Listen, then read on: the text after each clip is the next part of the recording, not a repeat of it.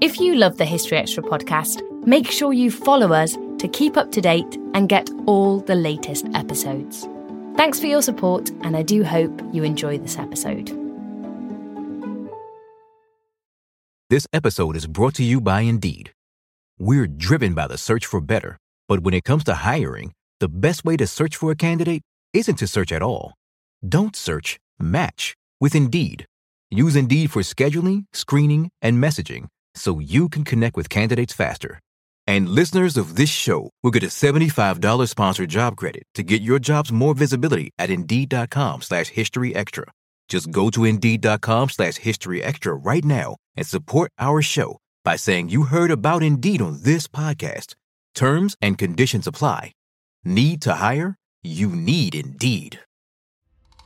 Sweet Tarts dared to combine sweet and tart. But we didn't stop there.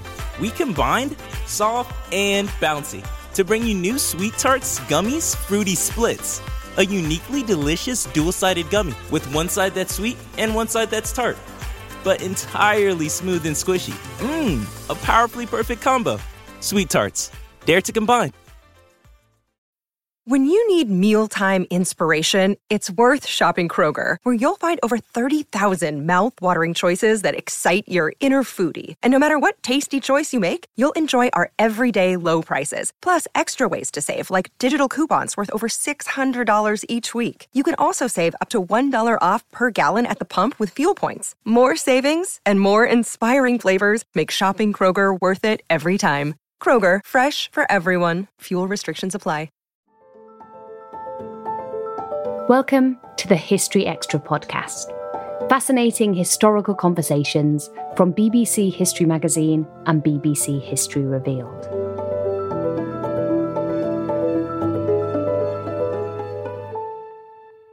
History isn't just the list of dates we learn in school or the objects that we see in museums. According to public historian Greg Jenner, it completely surrounds us in our day to day lives. And in his new book, You Are History, Greg explores this idea, covering daily life in the past from the delightful to the downright deadly. As consultant to the children's TV show Horrible Histories and the host of the popular BBC podcast You're Dead to Me, Greg has plenty of experience of making history both daft and enjoyable. And so David Musgrove began by asking him a seemingly obvious question How exactly do you get children interested in the past? Well, I'm not the font of all knowledge. I'm not an expert in this. There are many ways. The way that I tend to work, obviously, is I use humor. I try and write in the either the first person or the second person. So either I, I write about me and I say I, or I will or say you to try and generalize to to the reader. Um, jokes, humor, pop cultural references are all helpful because they can make the unfamiliar familiar because you can use analogy. You know, if you're doing jokes about something, often it's analogous. Often you're setting up a comparison or a simile. You know, someone's a bit like this. And we did that a lot in Horrible Histories. You know, we did a, uh, a Cleopatra song where we made it pretty overt that Cleopatra and Lady Gaga have a lot in common. You know, these these sort of extraordinary women who are fashion icons, whose boyfriends would die in their music videos slash uh, in real life. And so it's sometimes it's quite helpful to just find a hook that you can hang something on because it then feels less scary and intimidating. And you can then deliver the information, which is the new thing, in a packaging that is comfortable. So, you know, whether that's a MasterChef parody or you're doing a, um, a YouTube makeover show or a TikTok parody, or you're doing something, you know, what it's like to be on Insta when you're 10 years old or whatever. It's, it's all these sort of um, familiar things that suddenly feel safe. And then once they're safe, then children can laugh and enjoy them. And then your information is sort of not having to battle. It's it's sort of gliding into the brain quite easily. And so we do a lot of that on horrible histories. Uh, and I've sort of taken that into my podcasting, into my books, is trying to find a, a kind of a way to make it feel like it's relevant and it's accessible and it's familiar. Um, because the information, of course, is going to be the opposite. The information is new, and sometimes it's bewilderingly new. It's you know civilizations you've never heard of, societies from the other side of the planet. You know, uh, people living thousands of years ago, Um, so totally new, which means you need to have some way in, and sometimes that's as simple as saying, you know, your older brother smells, you know, and and you know, toilets are embarrassing, and sometimes it's you know a bit more sophisticated than that, and and talking about you know what it is that we do in our daily life or what we do, you know, in our in our year as we get, get older and grow up. So I'm always just looking for something that feels like an anchor point that you can you can sort of hang, you know, you can stick your uh, what do they call when you climb a mountain? The little crampons or whatever. You stick them in the wall and then you sort of hang on. That's what I'm looking for. I think that's an ice axe. I think your crampon is attached to your foot. Thank you. I See, think that would be a mistake. Well, there, this is why I need an expert to help me on that. Ice axe will do. Thank you. um, but I, I, guess you can only take that familiarity so far, is it? Because as, as we famously know, the, the past is a foreign country, right? They do things differently there. Yeah. They do. And that is the, the joy of, of horrible histories, of You're Dead to Me. Um, the thing I enjoy so much about them is they function on a um, on a sort of parallel uh, oxymoronic kind of like two way track of on the one hand you're pushing the this is unfamiliar, this is foreign, this is weird, this is alien. And that's where you get your laughs. And on the other track, you're going the other way and you're stressing these are people like us they had problems too. They had the same experiences, probably. They had the same pressures. They had the same biology. You know, so if we're talking about the history of toilets or medicine or healthcare, you can say, yeah, look, everyone, whether, you know, it doesn't matter where they're born or what era they're born into, everyone gets hungry, everyone gets tired and sleepy, everyone needs to, you know, go to toilet. And um, so you can actually play on these two separate musical instruments uh, during the course of an episode or write, writing a book. You can stress people in the past were weird. They did this weird stuff. You won't believe what they did when the bubonic plague came. And then at the same time, you can say, but actually, we've all experienced something very scary recently in terms of, you know, devastating pandemics. And, and we knew what it was like to be scared and to be terrified. And you try anything to stay safe. So actually, the past being a foreign country is half of the battle. The other half is actually then twisting it and making history feel uh, like a human experience. Cool. Right. So we talked quite a lot about your previous work. Let's talk a little bit about the, the new book that you've done, You Are History. Sure. Uh, we've got a copy here. It's a, it's a fascinating, uh, well, it's, it's, a really lovely book. It's really beautifully illustrated. Yeah, it's lovely, yeah. Um, who, who, did the illustration? Jenny Taylor. Jenny's a, fantastic illustrator who was tasked with the almost impossible job of doing 300 uh, sort of illustrations. Basically, it's 144 pages. There's like four different images on every page. It's so much colour and art. And all of it had to be historically accurate, of course. Yeah. So all the costumes, all the settings, everything's I, I, guess you were checking that way. Yeah, and, and poor Jenny would get emails from my editor sort of saying, "Greg says the uh, hats are wrong." so, um, so she did an amazing job, and yeah, it's it's beautifully produced. I'm so proud of it. I'm so you know it's so lovely when a book shows up and you go, oh, "Wow, it looks great." Yeah, it's it's, it's absolutely handsome and, and, and as I said, very pictorial. I guess the pictorial element was was important to you. Yeah. What's, who is this for? What's the age range? Of... Well, probably sort of seven to twelve, but that's an enormous range. I mean, you meet a seven year old and you meet a twelve year old. They haven't got a huge amount in common these days. But the hope is that a young child of six, seven is going to pick it up and enjoy the, the vibrancy of the, of the jokes, the cartoons, the images. They'll feel, you know, safe enough to sort of flick through some pages. But actually, in terms of content, I'd hope that there are people, you know, in the early teens who are going to pick it up and go, "Oh, I didn't know that. That's interesting." And actually, I've had a lot of adults pick it up and go, "I didn't know that either." So it's for children, but actually, um, I don't dumb it down. I'm not trying to patronize. Uh, the idea is to try and pitch it somewhere safely in the middle so that anyone can get something from it, but you're not leaving the kids behind. Okay, so do the elevator pitch. What is it? What's the concept? it's called You Are History, and it's 50 objects that a child will use every day on an average school day, assuming they go to school. Not all children do and uh, it's just a sort of day in the life. So it's um, same idea as my first book, which was called A Million Years in a Day. That was for adults. This is the same thing, but this is through objects rather than uh, themes.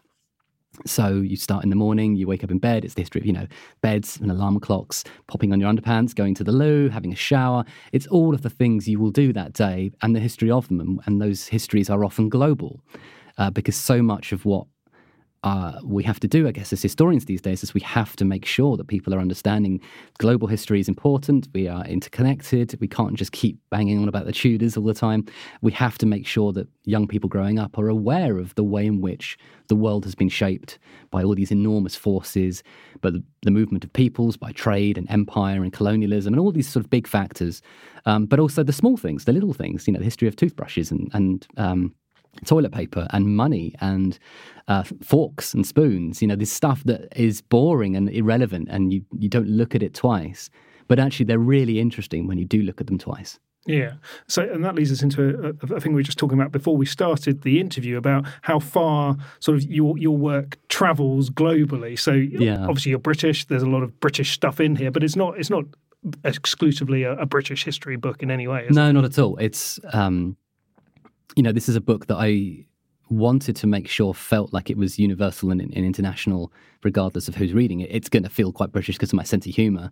Um, but um, yeah, it's you know I'm, I'm, looking at there are stories in there from Korea and and um, sort of Africa, Egypt, uh, the Aztecs. Um, Japan, China, uh, you know, a bit of Germany, Renaissance Italy, uh, the Inca, you know, obviously British history, Irish history, American, Canadian. It's it's a sort of all over the place. India, South Asia.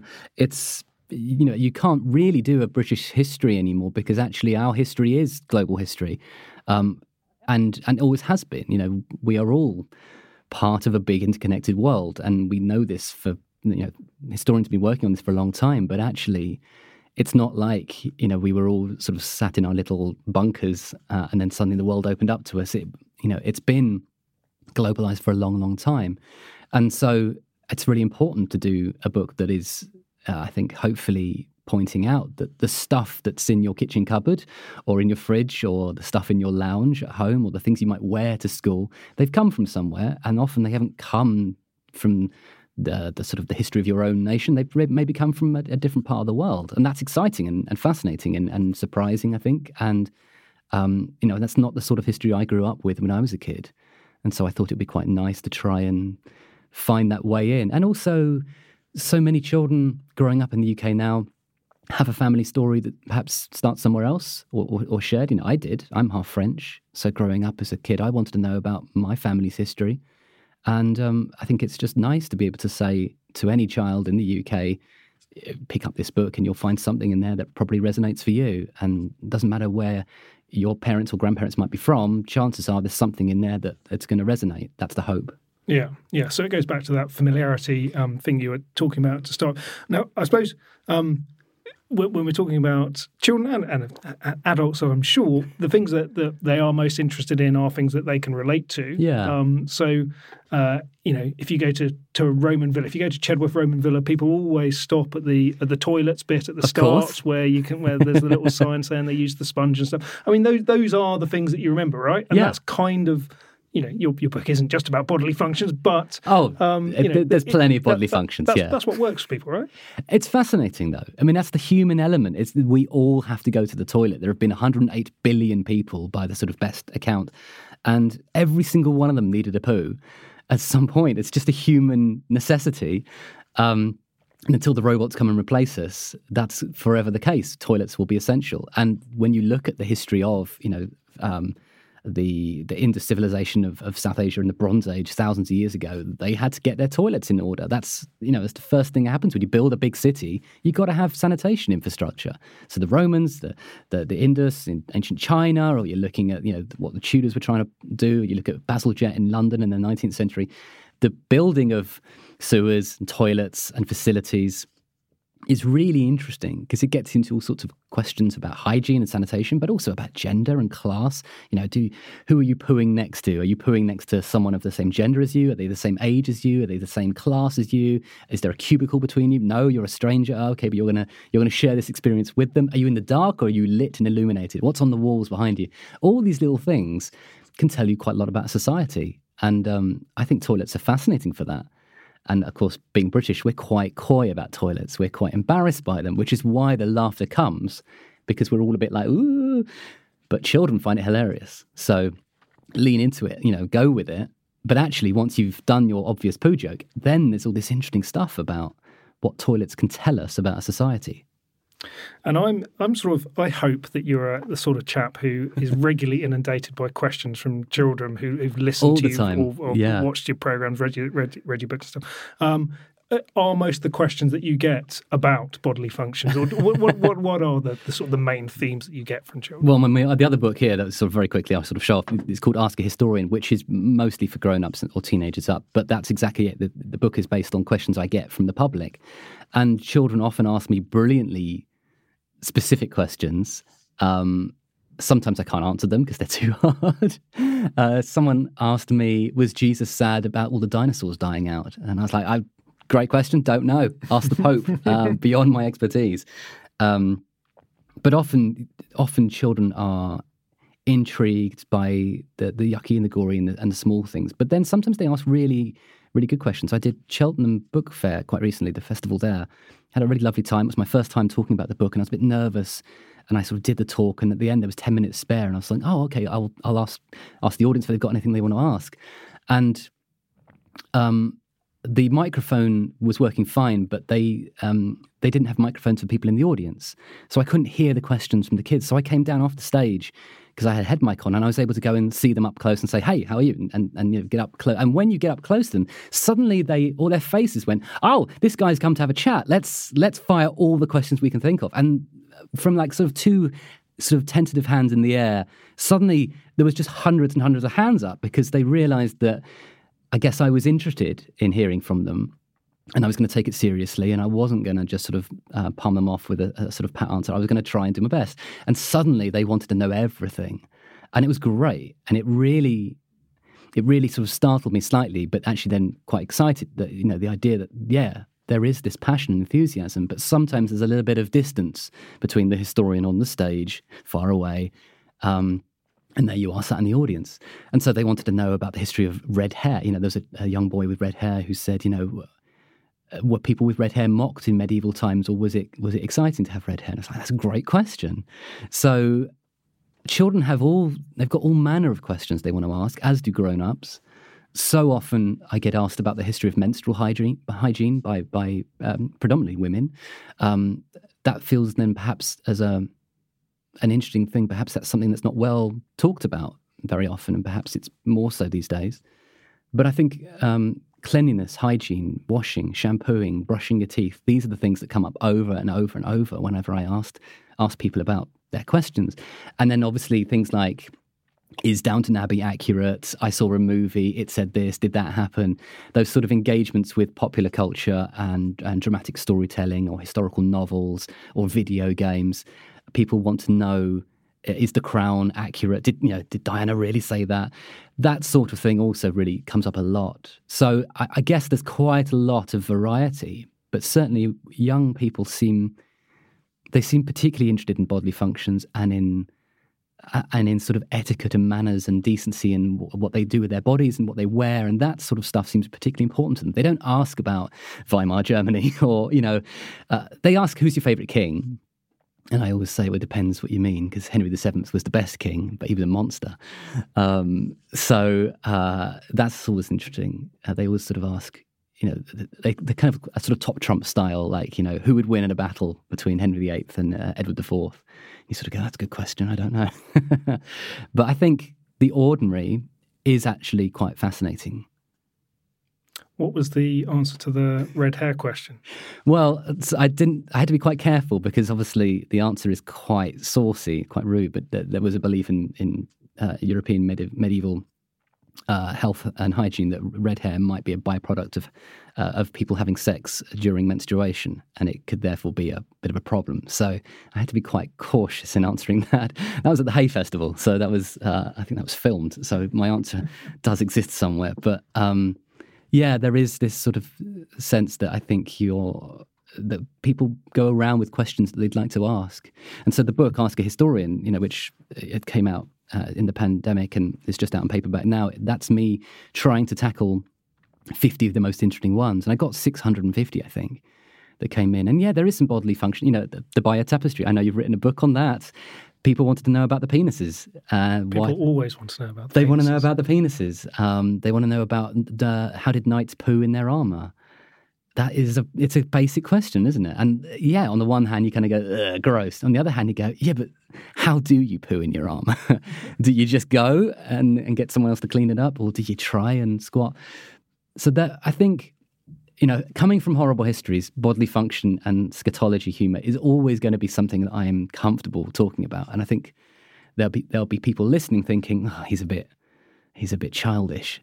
But I tend to I tend to find it's quite a good way to open people up to thinking about their bodies and the history of bodies and how important it is. If you think about the most, you know, uh, I did a podcast on the history of ancient medicine, and our our expert um, made a really interesting point, and she said that bad health was the norm in ancient Rome and Greece. Good health was a rare thing because of the lack of antibiotics, because of the lack of modern medicine, so on, most people were in pain most of the time from something. A broken leg that never healed properly, an ear infection, an eye infection. You know, there's always something. And suddenly you then look again at Julius Caesar's bust, and you look again at Cicero, or you look again at some of the sort of greats, Plato and Socrates, and think they probably had a rash. They probably had a headache. They, chances are their teeth hurt and it sort of changes your understanding of them as these great people, as these sort of you know titans of history. You suddenly realize actually they they probably went to bed eh, in some discomfort and woke up in the morning going, oh, here we go, and it really it changes your understanding. I think to to try and push the the, the human element back in. So when people ask me about body stuff and, and scatology and whatever. I, I, like that because it's you can make a joke and it's great, but then you can start to talk about yeah, actually, where did you go to the toilet and how comfortable was it? How safe were you and how often did you go? Um, you know, what were you eating? What was your diet like? Were you getting enough vitamins? So were you constipated and in, and in discomfort, or the opposite problem? Did you know?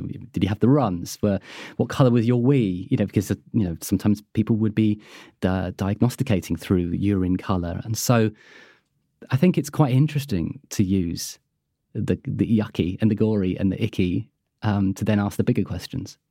Um, and before we move on from that, I, uh, I can't leave that one hanging. How how do you go to the toilet in armor? What's the what's the what's the line there? Well, I think it depends on the armor. And mm. if hmm. you, I mean, I'm not a, um, you know, if you talk to a proper armor specialist, they'll tell you obviously armor differs at different times in history. But I think if you were sort of in a in a full, fully encased sort of 15th century style suit, I imagine it's quite difficult. And I reckon you probably have to take a, a couple of bits off and squat down, and you might need a squire. But I think in 12th or 13th century armor, where you've it's a bit more sort of um, some plate, but then some mail, some you know straps sort of hanging certain bits on, I think you might be able to adjust and lift and and hoik and you know take out what you need to take out. So it depends on the century probably. But if talk to a proper expert, and they'll give you a proper answer, I'm sure.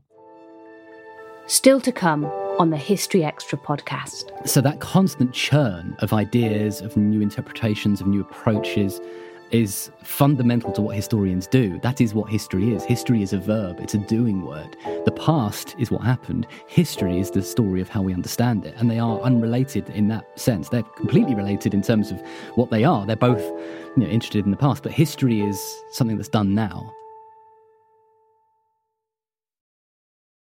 This episode is brought to you by Indeed. We're driven by the search for better, but when it comes to hiring, the best way to search for a candidate isn't to search at all. Don't search, match with Indeed. Use Indeed for scheduling, screening, and messaging so you can connect with candidates faster. And listeners of this show will get a $75 sponsored job credit to get your jobs more visibility at Indeed.com slash History Extra. Just go to Indeed.com slash History Extra right now and support our show by saying you heard about Indeed on this podcast. Terms and conditions apply. Need to hire? You need Indeed. We don't always realize just how much our negative thoughts and experiences stick with us and weigh us down. You may find your brain constantly running through a highlight reel of bad moments. That comment your friend made last week that hurt your feelings, that frustrating thing your mum does, or that silly thing you said in a meeting. Maybe it's time to get it all off your chest, whether it's a tiny annoyance or something much bigger. Talking about it can give you some relief and lead you to a potential solution. That's where therapy comes in. It's a safe space to share whatever's weighing you down and learn to process it so your internal highlight reel can focus on the good stuff. And BetterHelp offers affordable online therapy on a schedule that works for you. Connect with a licensed therapist by text, phone, or video call. Start the process in minutes and switch therapists anytime. Let it out with BetterHelp. Visit betterhelp.com slash historyextra today to get 10% off your first month. That's betterhelp, H-E-L-P dot com slash historyextra. eBay Motors is here for the ride. With over 122 million parts, you can make sure your number one ride or die stays running smoothly. Brake kits, LED headlights, bumpers, whatever your baby needs, eBay Motors has it. And with eBay Guaranteed Fit, it's guaranteed to fit your ride the first time, every time. Plus, at these prices, you're burning rubber, not cash. Keep your ride or die alive at ebaymotors.com. Eligible items only, exclusions apply. So, so when you get all these questions and you answer them, are there any answers that um, that tend to uh, have uh, elicit wide-eyed surprise from children? Is there anything that that can't be right? Yeah, yeah, absolutely. I mean, the, my favourite one usually is just how many underpants was Tutankhamun buried with, mm-hmm. and the answer being 145 spare pairs. Clearly, which is just so many. It's just so it's so many or not enough. Because if you're going to live forever in the afterlife, you either need a billion pairs or you need one pair that can magically be clean eternal. But 145, what's that about? I don't understand. So that one always, everyone in the crowd goes, what? Um, the history of toilet paper, there's a really lovely advert from the 1930s I like to show, which has on it um, the tagline, now splinter free, um, which is sort of a sudden reminder you go, what do you mean now splinter free? What were they like before? Um, and people are always surprised by ancient Bronze Age toilet seats from three and a half thousand years ago, and they look like modern toilet seats. Um, they're startled sometimes by how different things could be, but how familiar things could be. You know, um, uh, there's a really lovely thing called a fire clock, which was a medieval Chinese timekeeping device, which allowed you to smell the time rather than rather than look at it. So each hour had a different smell. So it would burn through the incense, and after an hour had passed, a new incense would ignite, and that would smell different. So you could walk into a room and know what time it was by sensing it. And that's a really exciting idea that you can tell the time with other parts of the body. And when you think about it again, that's that's a really good idea. Why don't we do that now? Um, you know, I was late for this. Inter- I was early for this interview, wasn't I? I was an hour early because I put I forgot to put my watch back. Um, I could have smelled the time and, and showed up on time. So, yeah, there are things that are, are, sort of bankers. There are you know jokes that always work. Usually, they're sort of toilet jokes, obviously, but there's other things too that are just um, surprising in in slightly less interesting ways. You know, the, the, the history of the tin can, where that comes from.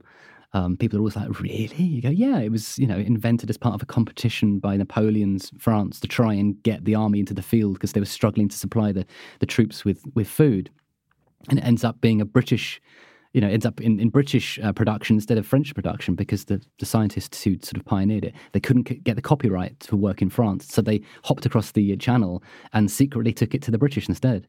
So the Napoleonic Wars are, you know, in the background, there's this sort of food supply issue going on, and the British end up with tin cans. Um, so there's little things like that which are really fun. And then, you know, the, the history of astronomy or the history of, you know, someone asked me in the book about, you know, who first wanted to go to the moon. And you kind of go, that's a good question, because it's not about who first tried to go to the moon, who first wanted to go to the moon, who first thought about it. Um, and that gets you into ancient Roman writers, uh, Lucian. It gets you into sort of 17th century sort of natural scientists uh, who are sort of starting to think about this. Um, you know, these questions of of space travel are quintessentially sort of 19th century in our head, but they aren't actually when people when you look at what people are thinking, they're, they're already there in the early modern period. People are already conceptualizing what's it like on the moon? Who lives there? Is there air? Can you travel there? How, how cold is it? So that's all really interesting as well. Mm. Okay, so uh, you're a fun guy to talk to. You are you are a store of fascinating, fun trivia. But in the new book that you've written, You Are History, you do cover some of the darker sides of history. Yeah. How do you do that? How do you approach those those less palatable aspects of the past for for for a, a, a children's audience? Well, the, I mean, the obvious thing is you you have to stop being funny. You know, so it's a, a book that's designed to be sort of cheerful and, and sort of lightly humorous on, on most pages, but you can't be doing jokes about the enslavement. You can't be doing jokes about cruel violence, colonial violence, or anything like that. That's just it's not funny. It doesn't help anything. It's not appropriate. Um, and it doesn't get the tone right. You know, you, if you're going to talk about stuff that's that's cruel and and and upsetting, well, you have you have a responsibility to change the tone of voice for it. So even though I do write funny, even though I do funny podcasts, even though I'm always trying to think, well, how can I make this, you know, a bit more jolly? Um, I'm never going to sort of crowbar in a gag for the sake of it if you're talking about something really uh, uh, serious and, and, sincere. And obviously, it's a humorous book in the main part, so it's not. There, there isn't that much um, scary, horrible, big, dark history in there because it, it wouldn't feel right tonally. But there are a few, you know, small moments where I sort of pause the the kind of cheerful vibe and say, okay, let's talk about the history of chocolate, which actually, in some ways, is the history of joy and enjoyment. It's one of my favorite things. I love chocolate. It's sugar. It's sweet. It's you know, it's a treat. But it's also the history of slavery and the the you know the triangular slave trade sort of movement of people's you know forcibly removed from West Africa in chains and brutalized and taken to Brazil and all of that sort of horrific history. You have to give that a little bit of of space to breathe and say, this is how chocolate came to Europe. Um, and you know move on from it after a little while and, and reset on the next page so yeah it, you know my book is not a hard hitting history of these things it's for seven year olds but from time to time it's my responsibility i think to pause and say yeah this is how some of these delicious foods that we enjoy arrived in european cuisine uh, and their history uh, is unfortunately sad and tragic, painful, and there is a continuing legacy today. And we're not going to joke about it, but it's important you know about it. And now let's talk about something else obviously one of the things with, with, history is that the views change, interpretations yeah. change. I suppose sort of moving away from the sort of the Gradgrind facts, dear boy facts thing. how how difficult is it for for you when you're when you're avowedly trying to produce something which appeals to the to a young audience mm-hmm. to get a sense to them that there isn't is history isn't just facts, is actually changing views and, and, and different ideas and that what someone tells you one day might not be the same as what someone else tells you the next day. Yeah, well, that's the thing about history, isn't it? And, and we see this so often in the newspapers where we see uh, kind of that sort of furious headlines saying historians rewriting facts, and you're going to go, no, no, we're we're not rewriting history. We are doing history. History is to be rewritten constantly. That is the purpose of history. History is a storytelling, and it comes from the Greek word meaning inquiry. Um, if there was no new history, there'd be no new books. There'd be, you know, we'd all agree on the facts and we'd go home. Um, so that constant churn of ideas, of new interpretations, of new approaches is fundamental to what historians do. That is what history is. History is a verb, it's a doing word. The past is what happened. History is the story of how we understand it. And they are unrelated in that sense. They're completely related in terms of what they are. They're both you know, interested in the past, but history is something that's done now and the past is over there. And I think for children, um, that children often I when I encounter them, they do seem really, really good at retaining facts and information. And I was like that as a kid. I, as a kid, I knew all about battleships and planes and you know World War II sort of you know uh, bombers and things like that. Um, that sort of um, not, not not quite top trumps mentality, but that sort of sense of ordering knowledge. It, it was a very big thing for me as a kid. Um, but actually, what's quite fun to explain to, to children and to young people and to and to adults on, on the podcast on, on You're Dead to Me, we have this thing on, on the podcast called a nuance window, where our historians get two minutes at the end to say anything they want to say. And often it's a historiographical argument, sort of saying, you probably can't trust half of what you just heard, or we've got this person wrong, or the way in which they've been understood in the past was influenced by the society writing the history at the time, but society has since changed.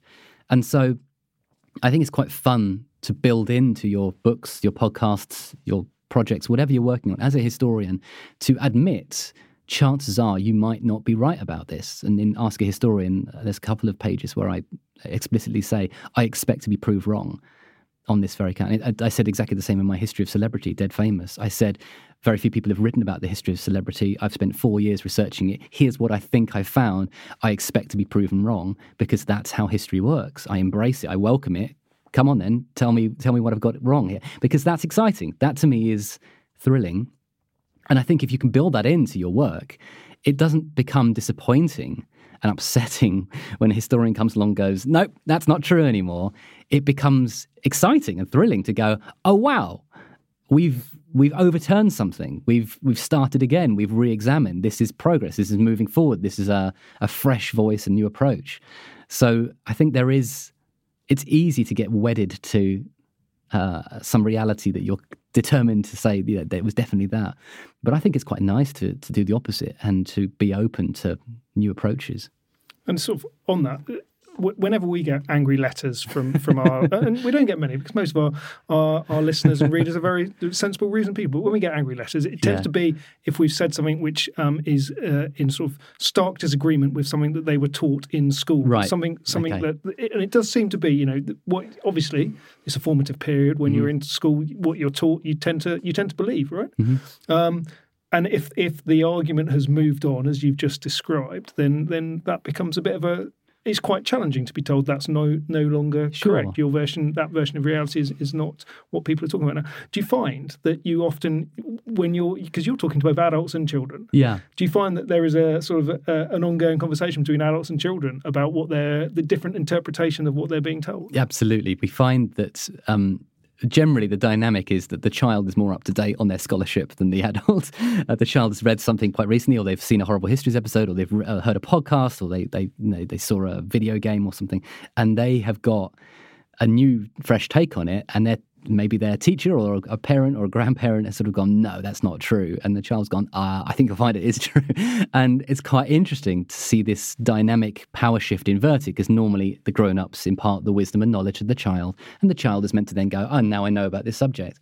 But because we are seeing this, this really exciting um, growth in popular culture that caters to historical curiosity, and it's across all the different platforms. You know, it's on TikTok, it's on podcasts, it's on YouTube, it's on it's in video games. You know, video games are probably the most successful and most globally powerful delivery mechanism for historical thinking right now.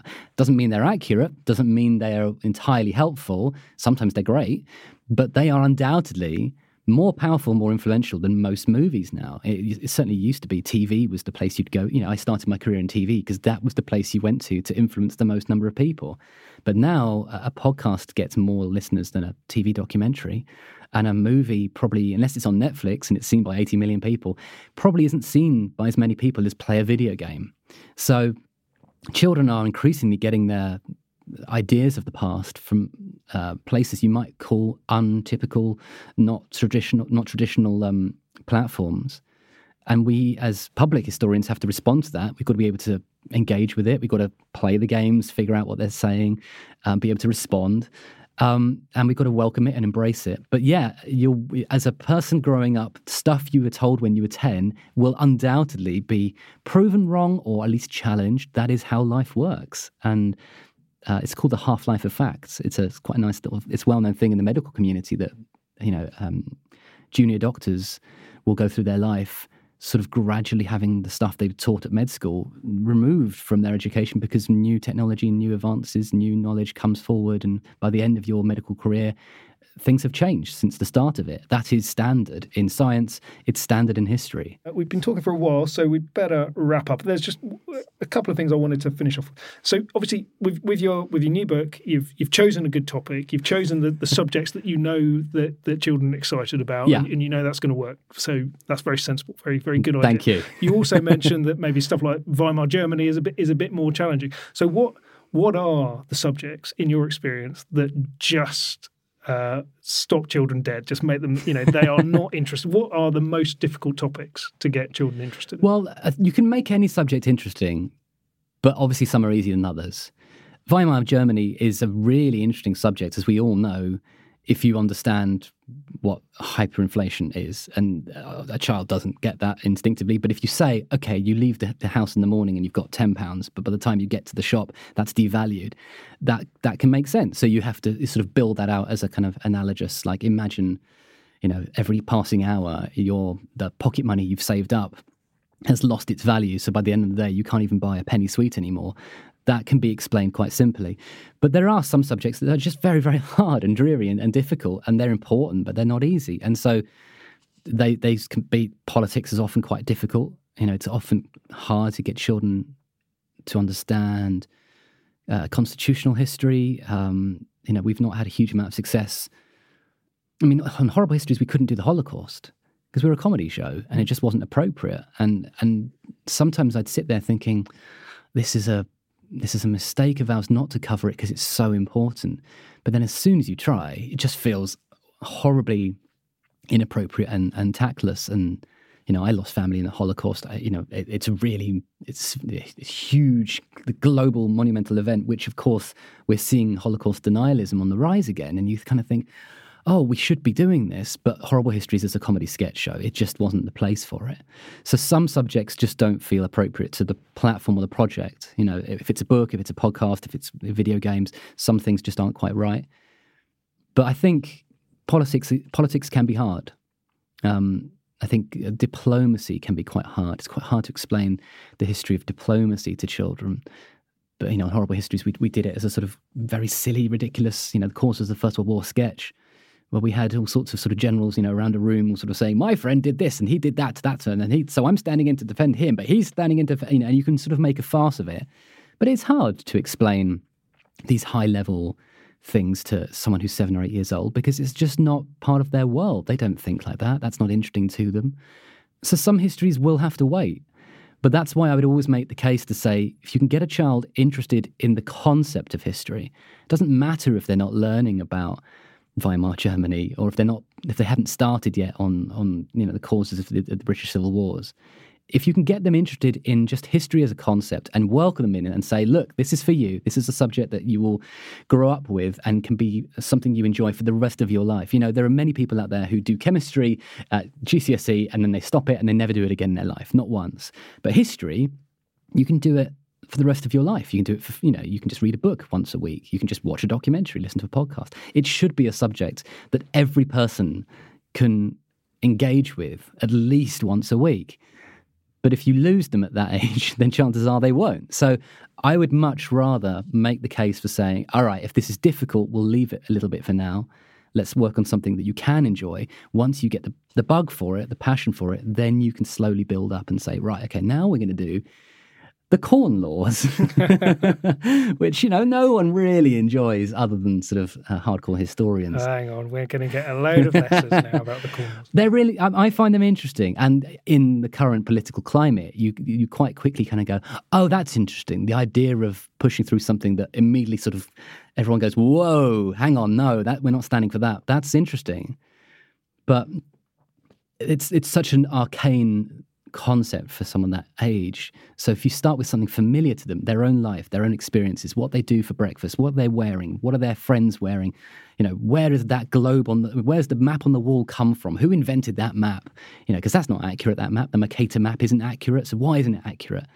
All these little things can make sense to them and gradually you can build out from there. But i think if you start too soon on the heavy stuff i'm sure there are people who disagree with me but if you start too soon i think you end up with people falling out of love with history too young and they it takes them 30 years to come back to it. And by that time you've, you've lost three decades of passionate learning yeah.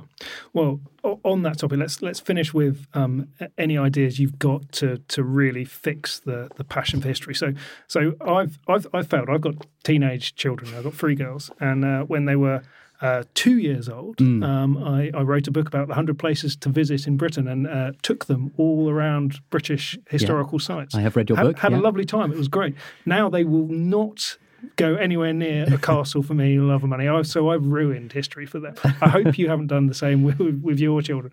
Um, so any any tips to to get children interested in history? Well, my daughter's only three, so I haven't yet uh, had the, the, the, sort of devastating blow to the ego when she rejects uh, daddy's job. But um, I think there is no one true sort of right, you know, right answer here. I, and I don't claim to have great expertise. I, I've found a way that works for me, but I think children respond to the familiar and the, and the and the thing that you know makes sense to them but at the same time the excitement of the of the oddity of it. So as i said earlier it's that push pull factor of the past was different and yet they were just like us. Those two oppositional things. I i would always say leverage those those dynamics because that is where the kind of curiosity is found. But i think making making the kind of the reality of their life part of the story. So yes, you can go for the big personalities. You can you can zero in on Henry VIII and his sort of uh, homicidal tendencies, um, but I would also argue, you know, local history. Start in your street, look at the houses, get go to your local history centre, your local archive, get a map out, and go right. This is what your house looked like in 1865, or it wasn't there yet. Actually, it hadn't been built yet. Why wasn't it built yet? Because this was all arable land. What were they growing? Well, they were growing this, and you can. I think you can start those journeys. But someone in their teens maybe just isn't connecting to castles because uh, you know at that age I wasn't connecting to castles and I'm a professional historian at that age I was into music and football and playing guitar and and you know I was I was drawn to stuff that teenage boys like um, and so but if someone had said to me oh well the history of music's really interesting you know and actually you like heavy metal well Beethoven was heavy metal and he was kind of fascinating let's go look at you know I might have been sort of you know taken down that path more easily. The history of football is really really interesting. I only know that now. Um, so I I would always say start with a passion and build out from it. So whatever that that young person cares about, whether it's fashion or gaming or food or shoes, launch from that and then see if you can get them interested in in history. And then if you can hook them into just history in general, then you've got your uh, what did we say early on? Ice ice pick, ice pick and crampons. Yeah, that. That's ice axe. Ice axe, thanks. I think you need to do something on the history of mountaineering. You're clearly not up on it. Uh, clearly, we're not. I'll go talk to Vanessa Heggie. She's an expert on that, and we'll uh, we'll get her on the podcast maybe. um, brilliant, Greg. Thanks very much. Is there anything that we, we should any like closing comments that we uh, that I should have uh, afforded you the chance to say? Any any things that you that, that, you haven't been asked that I should have asked you? Oh, well, that's a good question. Goodness me, uh, do you always do that? Yeah, that... I try to.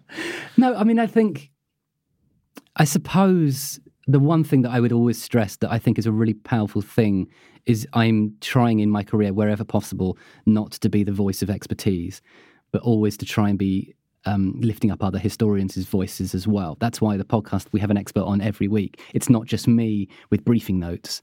And that's why when I write books, even though I write them and my name's on the front, uh, I'm showing that manuscript to 15, 16 historians who've got different specialities in different periods, and I'm taking notes and I'm guidance and I'm speaking to them. And I'm, you know, even on Ask a Historian, I phoned up historians and spent an hour chatting to them on Zoom saying, Have I got this right? Oh, I haven't got this right. Okay, what should I need to read? That's that to me is a fundamental part of of public history that doesn't, doesn't get talked about that much.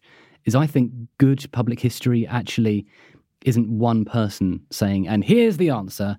It's um, being part of a community. So even when you hear me on the radio or read my books or whatever, actually what you're hearing are sometimes me trying to channel what other people's scholarship is and and you know try and credit it when I can. In, in children's books, you can't have footnotes; they won't let you.